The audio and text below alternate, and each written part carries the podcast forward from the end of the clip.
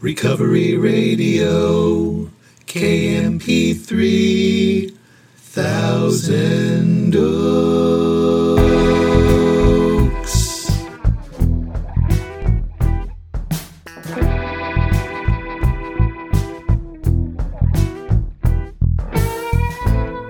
Ah, yes. You are listening to the Recovery Radio podcast on KMP3. I am a member of Alcoholics Anonymous, and I will be your host. Email me at sarcasticbigbook at gmail. You can follow me on Instagram at sarcastic.aa.book. Visit my website, recoveryradiokmp3.com, and to get the books, go to sarcasticbigbook.com. And as always, I am so glad you're here with me. I don't know if your day's just getting started, or it's just winding down, or it's somewhere right in the middle, but here we are, you and me. And I am glad for that. I don't know what you're doing. Maybe you're driving around. Maybe you're exercising. Fire. Maybe you're at work. Maybe you're. I don't know what the hell you're doing, but here we are. And I'm so glad for that. I am grateful I have no desire to drink today. Just celebrated 34 years of continuous sobriety. And I'm not tricked by the time. I know that I have a daily reprieve that's contingent on the maintenance of my spiritual condition, and that's it. It's kind of like celebrating the fact that I've brushed my teeth every day for 34 years. It's awesome. And I also have to brush my teeth today. but I've been receiving so much love and congratulations, and I always feel like I, you know, swam frantically to a life preserver, and people are like congratulating me for that. I know, I, and I know it's not that simple all the time, but um, that's what it feels like, and I just know that I'm thoroughly convinced all the way through me that I have no power over the first drink that is my own power. I was very worried when I first got sober that I would become more and more convinced over time that I was not really an alcoholic. But the more I've been sober and the more I've come to understand alcoholism as it is described in the book of Alcoholics Anonymous, um, the more clearly I see um, from my drinking, from my story, that I am, I became powerless over alcohol. And I am still powerless over alcohol. And what has happened is I have, just like the big book says, I'll just read it. What has happened is, hmm, makes me choked up. Page 163, first paragraph. says, We know what you're thinking. You're saying to yourself, I'm jittery and alone. I couldn't do that. But you can. You forget that you have just now tapped a source of power much greater than yourself.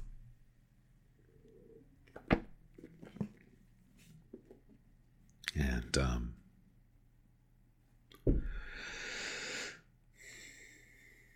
that's why I'm sober. Because I tapped a power much greater than myself, and I have done my best and continue to do my best to stay in contact with that power. And that's it. It's that simple. I do this visual analogy a lot with this, where, you know, I need God to, I need to be in contact with God. And it's like I'll open the curtain and say, I need the sun to be shining on me in order for me to have the quote unquote willpower to resist the first drink. And um, so I try to keep the curtain open and keep the that light shining on me. And so I've gone to great pains to learn according to the big book and um, and from my own experiences with people and personally what the curtains are made up of, you know, and how to keep them open. And essentially, it's just self blocks me from God, and I've got to keep chiseling away at that so light gets through. And then I'm able to resist the first drink. But it's more than that.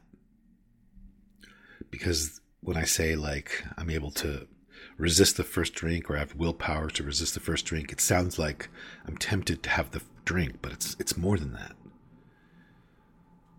It's um well, I'll read that too because it's my experience also. Check out this sweet action. As my dear friend, fellow musician, likes to say the one who just texted me about ancient Bulgarian cabinet making. Check out the sweet action, dude. It is on a little page called Why Are You So Bossy? Why are you yelling at me and hovering over me, micromanaging me? I'll find it. Page 56, last paragraph this was Bill. I didn't say this, but this was Bill.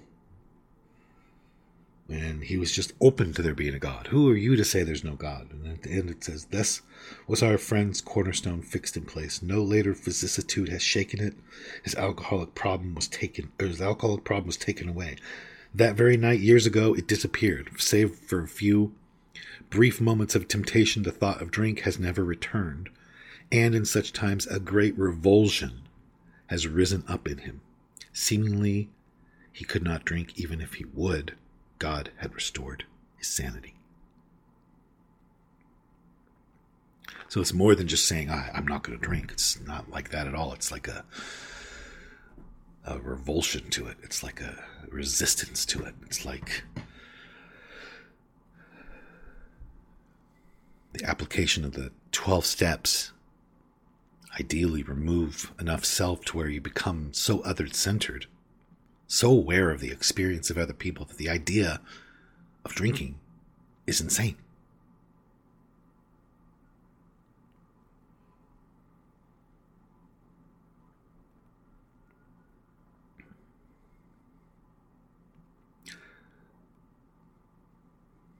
So I am just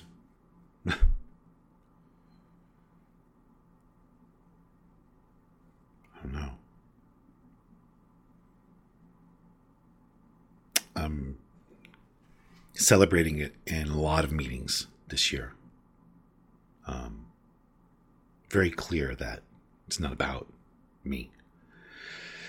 And I don't do it for me. I do it to get out there and show people the power of God that it's possible. That if I go to a meeting and I'm able to, like, you know, crush someone's notion that it's not possible, even for a minute, it's good enough for me. I'm playing with house money. I am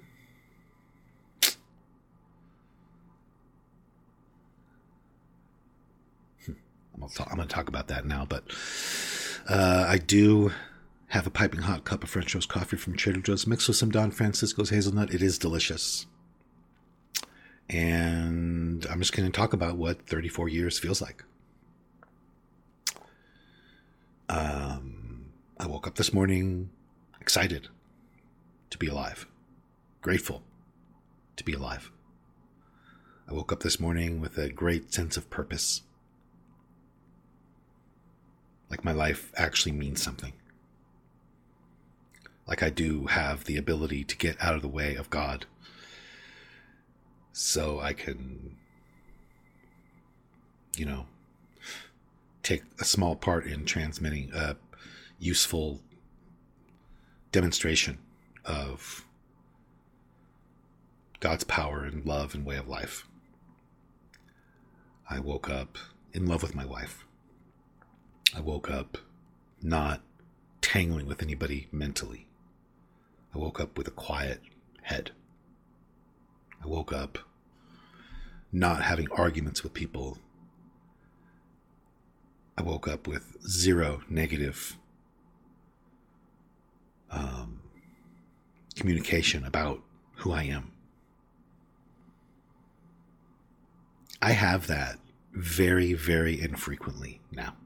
It's very rare. Honestly, maybe a couple times a year. And that used to be all I ever thought was just, you're a piece of shit, you suck, you're a piece of shit, you suck, you suck, you can't, you can't, you're failure, you suck. I don't have those conversations. I I'm fully aware that I make mistakes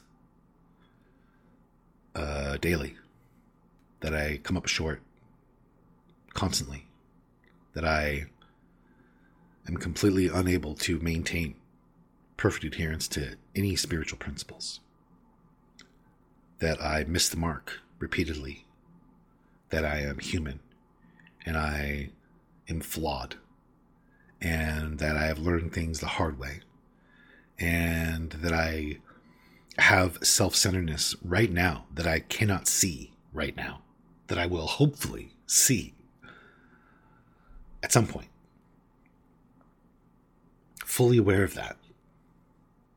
Fully aware that I am not understood by people. That some people think that my memes come from resentment or anger, or that the sarcastic big book comes from anger. I'm fully aware of that. I'm fully aware that I cannot explain my inner experience to someone unless they're having an experience like that. It's impossible to articulate.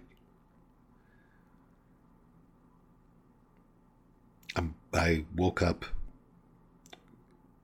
trusting the tools that are outlined in the big book, knowing all the way through me they work under all conditions. As a result of that, I woke up not fearing the unknown, not needing to know God's plan.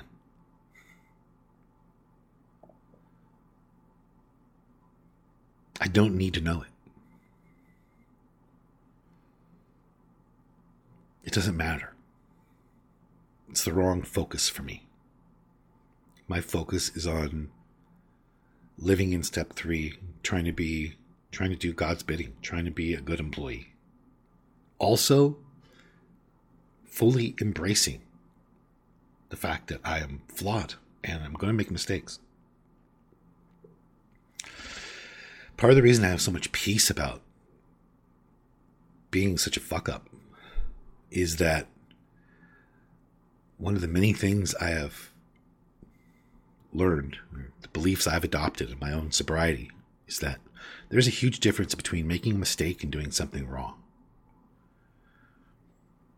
And that's significant.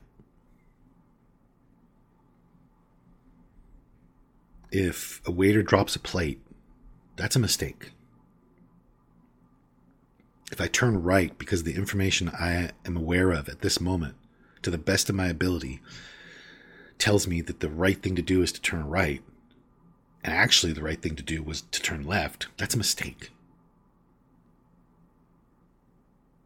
Doing something wrong is saying you know what? I shouldn't do that, but I'm going to do it anyway. Or saying to myself, I know that's the wrong thing to do, but I don't give a shit. I'm doing it. Or I should probably do that, but I'm not going to do it. That's like stealing somebody's wallet. That's not a mistake. That's doing something wrong. And if I am sincerely trying to avoid doing things that are wrong, I cannot beat myself up about the continuous mistakes I make. And there is a difference.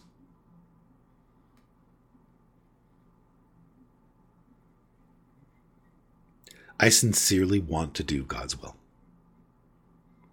It doesn't matter whether or not you believe it or anybody in my life believes it or agrees with that. That's my inner experience. I sincerely want to do God's will. I do. I'm thoroughly convinced it's how I should live.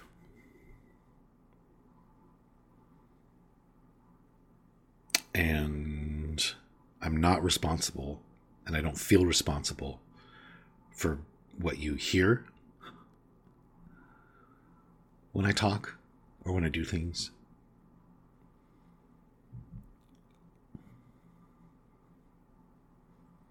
You can go crazy taking on that responsibility or thinking that you're responsible for that. In my experience, I just can't. If you think I'm insincere, that's fine. If you don't feel that way, that's great.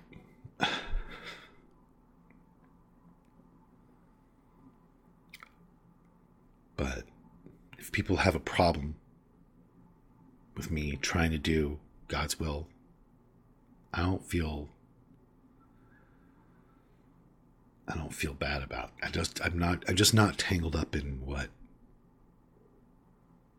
the steps have allowed me to not need anyone's approval.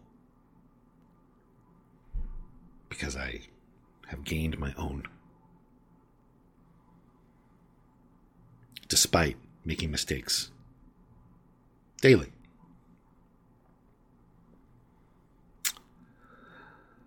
Um, I woke up grateful for the relationships I have in my life. Um, with people who are nice behind my back.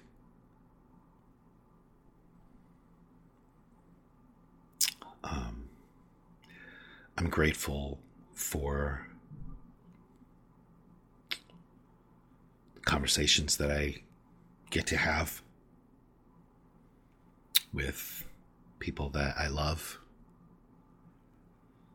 grateful for the support that I experience in my life from all kinds of men and women.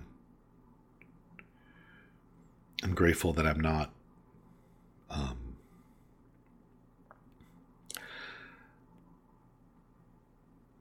I'm grateful for the ongoing opportunities I've been given to try to grow and be a good role model. Something I think about quite a bit.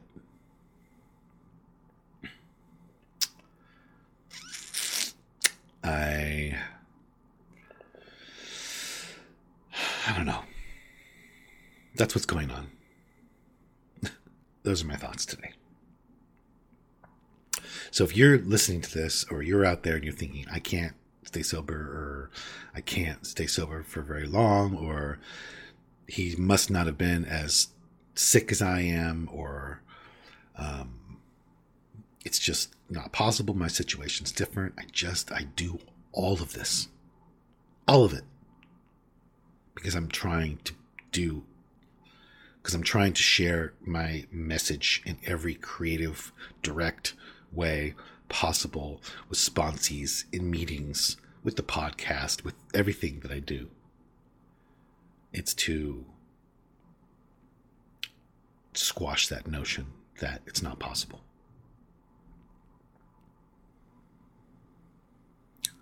The source of power I tapped is available exactly in the same amount to you.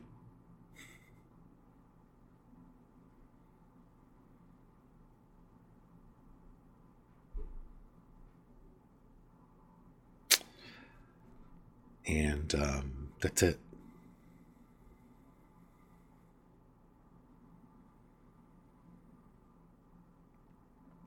Thank you, Lucy. Thank you, Brendan. Thank you, Shelley. Thank you, Dave, Gail, Taylor. Thank you, Mallory.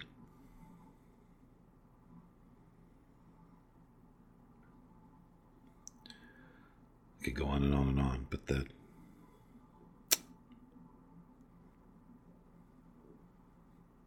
you mean a lot to me. And um, give a shout out.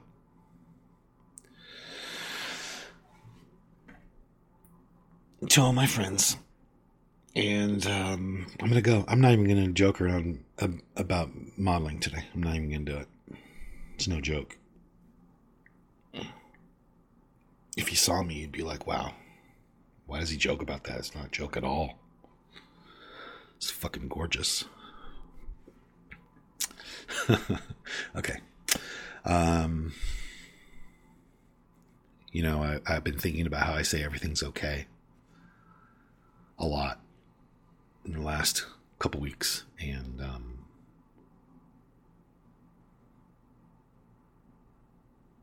just the most horrific suffering is happening. And I don't know.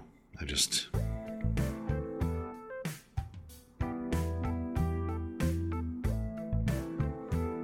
I don't know.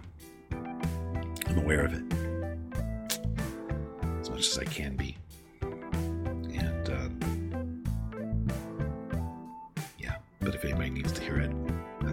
Everything's okay. Whether or not it feels like it. All right. Send me an email, sarcasticbigbook at gmail.com. Write to me on Instagram, sarcastic.a.book. I do not know why my life was saved, but I am going to go try to live a life that was worth saving.